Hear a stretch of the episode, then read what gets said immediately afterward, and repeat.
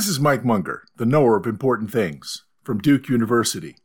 Academic publishing, the problem of deans who can count but can't read, getting your head nailed to the floor, and the insectivore's dilemma, the value of talking frogs, and more. Also, TWEJ, and this week's letter. Straight out of Creedmoor, this is Tidy C. I thought they talk about a system where there were no transaction costs, but it's an imaginary system. There always are transaction costs. When it is costly to transact, institutions matter, and it is costly to transact.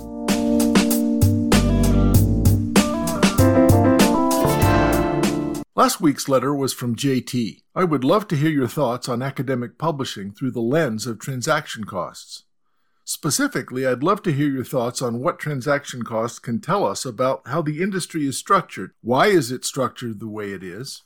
Whether it serves academics well, and what counterintuitive changes might result in improved outcomes. End of letter. One of the first things that I always ask people about academics when we're talking about academics for someone who is outside the industry what do they think about tenure? Why does tenure exist? Should it continue? Well the idea behind tenure is we hope that people will do more and better research when all material incentive to do so is removed. Let me say that again. The only justification I can think of for tenure that actually works is that we're hoping professors will do more and better research when all material incentive to do so is removed. Now, it's true that it may also protect you if you say something unpopular or you have unpopular political views, but that's not a very good reason to give someone lifetime employment. What we're hoping to do is to use lifetime employment to improve the quality of work that people do as a result. So, one solution would be to get rid of tenure. But in the meantime, a large and highly profitable industry has grown up around it. Now, I think we can take it as true that a successful scholar publishes important, influential work. The problem is that deans, some of them at least, and other academic administrators can count, but they can't really read. So instead of judging the quality of research and scholarship, they count the number of publications. The publications might not be important or influential, but if there are many, it means that that scholar has written a lot of papers. But what is a publication? What makes it a publication worth counting? So, what we do in order to make publications worth counting is not make sure they're good, we make them difficult. We try to maintain standards so that the papers are refereed by anonymous peers who decide on the quality of the paper.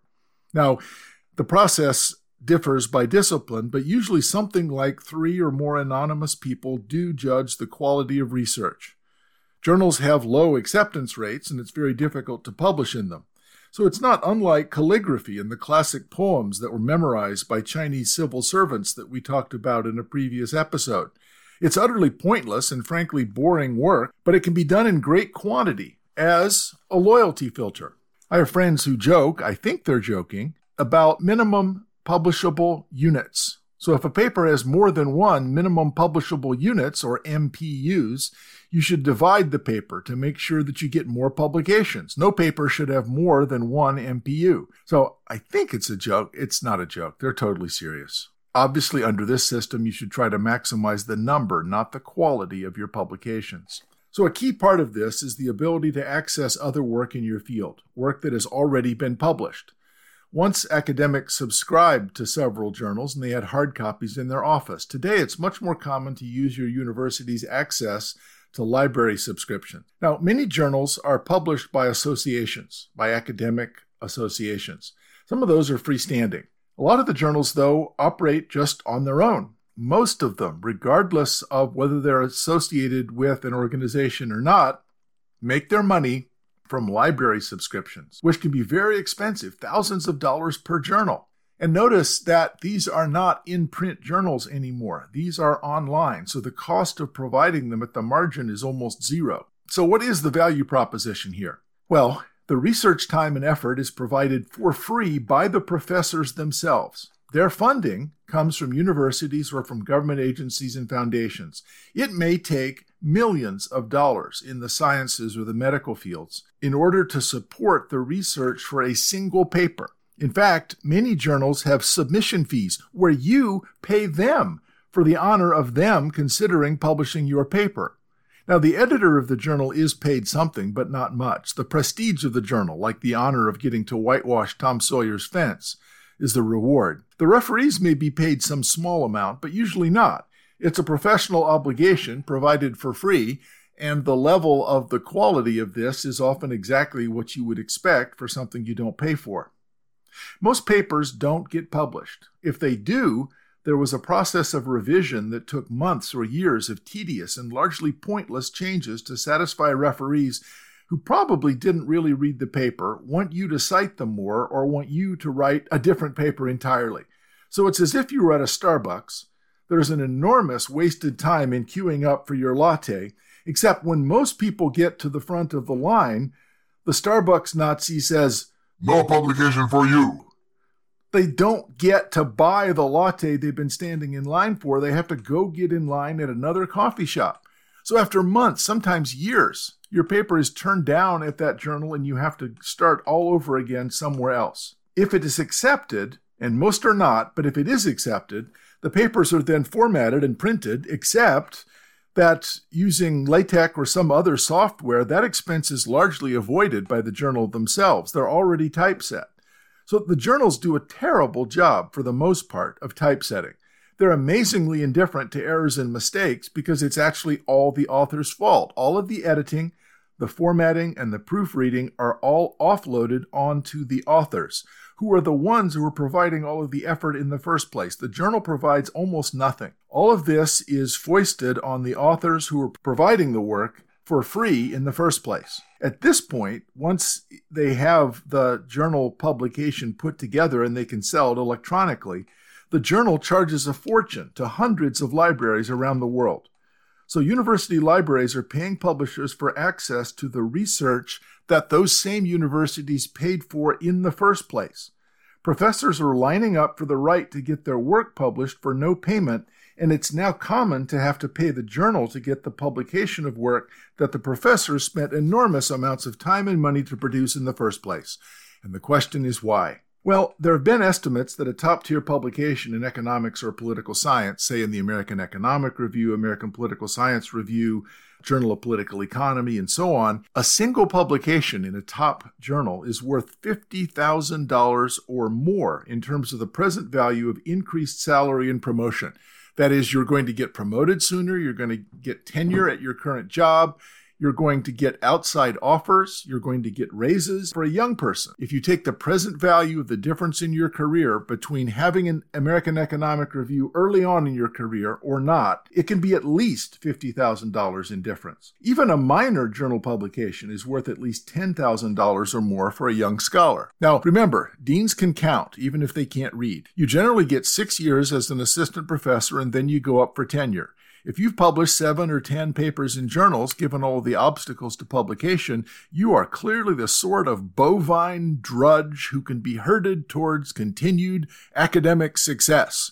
Tenure for you well, there are exceptions to everything that I've said. Many deans are hardworking and very smart, heck of a lot smarter than I am. They read carefully. Many journal editors are serious about scholarship. Many publishers are careful about proofreading. My characterization I will stand by as being the norm, I'm afraid.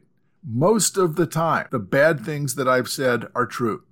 Journal articles have become the currency by which academics buy the desirable commodity of tenure, and unsurprisingly, that currency is often counterfeit. We've turned the process on its head. We've started with the idea that an energetic and creative scholar is going to publish papers in important journals.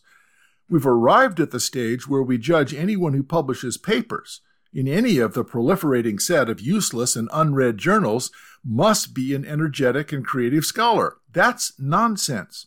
In many cases, publishing useless papers that no one will ever read is what people do instead of energetic and creative scholarship. Now, a statistic. How many citations would you think that a journal article would get? Well, the answer is the median is zero. That is, more than half of all published papers have a lifetime citation record of zero citations.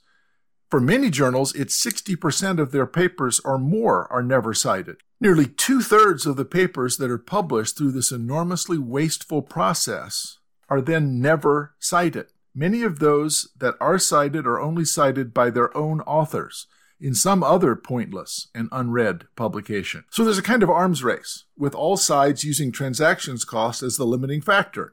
Not everyone can get tenure, there aren't nearly enough jobs, so we ration by scholarship. It's easy to add journals, and since journals can make money, some of these are quite predatory, selling publication space.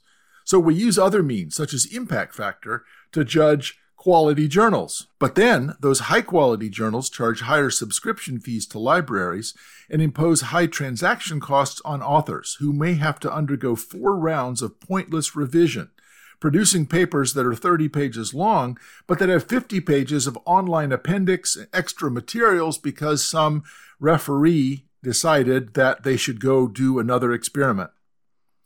There still aren't going to be enough jobs. So all of those counterfeit quality measures are ultimately wasted, as in any arms race or prisoner's dilemma setting.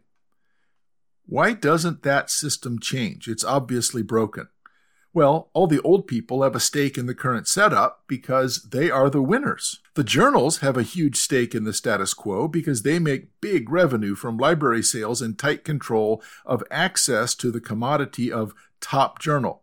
But notice that Top Journal is just one that's hard to publish in, not a journal that publishes important work. Judging important work is too hard for the bureaucratic golems that are shuffling paper through this system.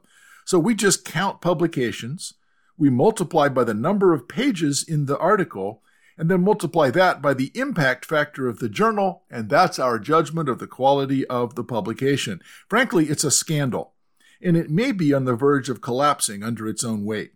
I want to mention that my son, Kevin Munger, was one of the founders of an alternative heterodox journal called the Journal of Quantitative Description.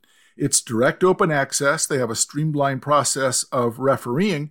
I suggest you check it out. I'll put a link in the show notes. The problem is we're trying to ration access to a valuable rent, that is, a tenured professorship.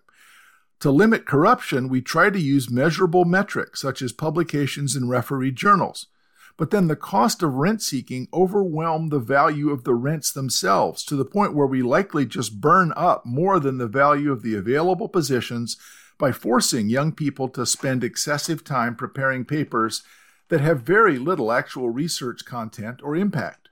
The big moneymakers in this process are the journals and publishers.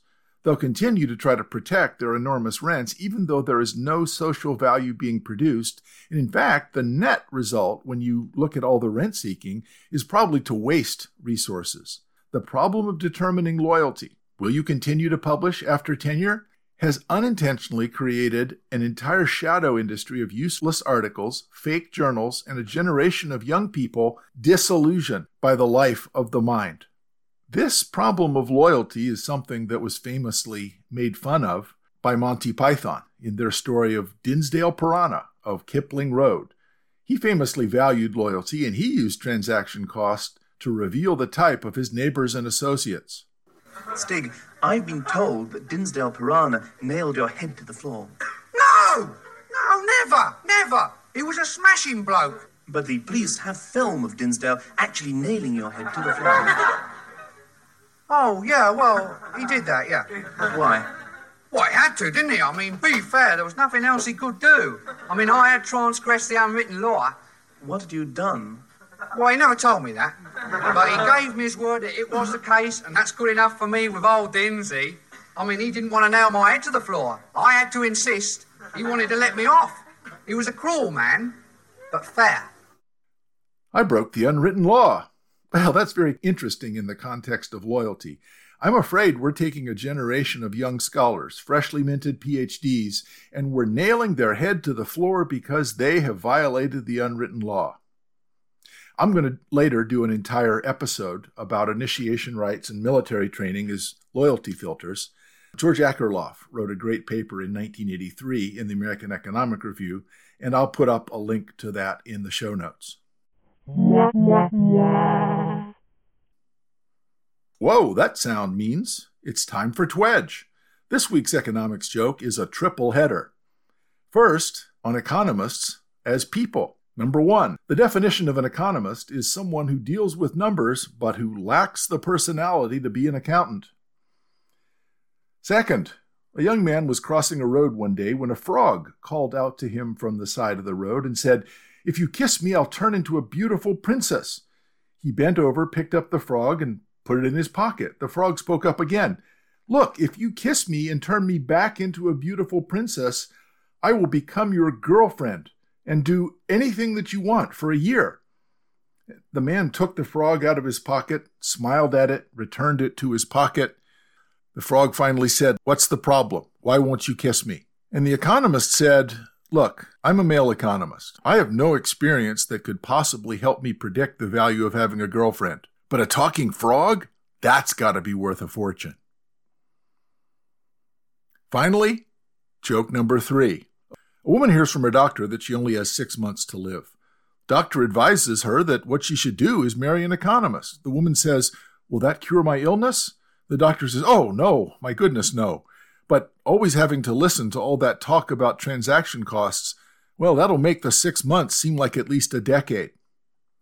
I have to admit, that's my wife Donna's favorite, so I'm not sure that's really funny.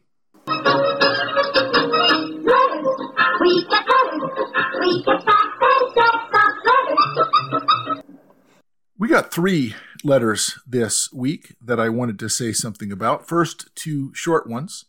Um, from EA, there's a really terrific set of drawings and paintings about, well, that look a lot like the story of Desert Town that we got from David Schmidtz. I'll put up the links to those. They're worth looking at. Uh, it, it's if you had to argue who gets to go first at every intersection is really sort of not uh, hypothetical. It uh, has apparently been a problem in the past, and you can see why having a stoplight or some sort of fair but arbitrary rule to reduce the transactions cost of making those decisions would be a big help. Second, the insectivore's dilemma. LH writes, You made a joke several times on Tidy C that perhaps a grocery store could skip the expense of printed coupons and instead makes customers sort themselves into the highly price sensitive group by saying, if you want a low price, you have to eat a bug. Are you aware that Cold Stone Creamery did this exact thing 20 years ago? It was a tie in promotion with the TV show Survivor. Well, LH, no, I did not know that. Uh, I'm very glad to learn that it's true. I'll put up the link that you sent. Thanks. One of the funny things about economics is that often things that I think are a joke actually have happened out in the world. Finally, a very interesting letter from Gary Lynne. I generally don't read out names, I just use initials, but in this case, Professor Lynne is actually a member of the economics death cult. And the only way that I can link to some of the materials he mentioned is to give him his full name and full credit. Professor Lynne Wright. Professor Lynne writes, the answer is transactions cost in many cases in human interactions because such costs arise in the context of shared interest among people. In dual interest theory, in meta economics, now this is a field that uh, Professor Lynne has contributed to, it is represented in the other interest, a shared interest that's internalized within the own self interest. Institutions, as argued by institutional economists going back to Veblen, representing the shared other interest, matter because institutions, culture, both formal and informal rules, including the enforceable and the unenforceable, as Russ Roberts and I talked about, affect the cost of achieving the shared other interest, as well as the cost of achieving the shared interest. Professor Lynne published a paper some years back that tried to document the rising disparity between beliefs, attitudes, and values with farmers who wanted water permits and regulatory staff who were reviewing the permit applications. This difference in values caused transactions costs to increase sharply at an increasing rate. But going the other direction, as the shared other interests converged between the disparate group, the transactions cost dramatically decreased. Transaction costs in the domain of other interests greatly affect the outcome of the pursuit of the self interest of what looks like a commercial setting. The fact is that commensurability in price terms is not always the case, as some things in the realm of shared other interest are priceless or at least cannot be compensated. So transactions cost may also arrive in the incommensurable, especially the unenforceable domain of value. Well, I shortened that letter quite a bit to simplify it, and as you can tell, it's still a pretty complicated set of issues. We will take up that puzzle next week, have another hilarious TWEJ, and more. Thanks for listening to Tidy C.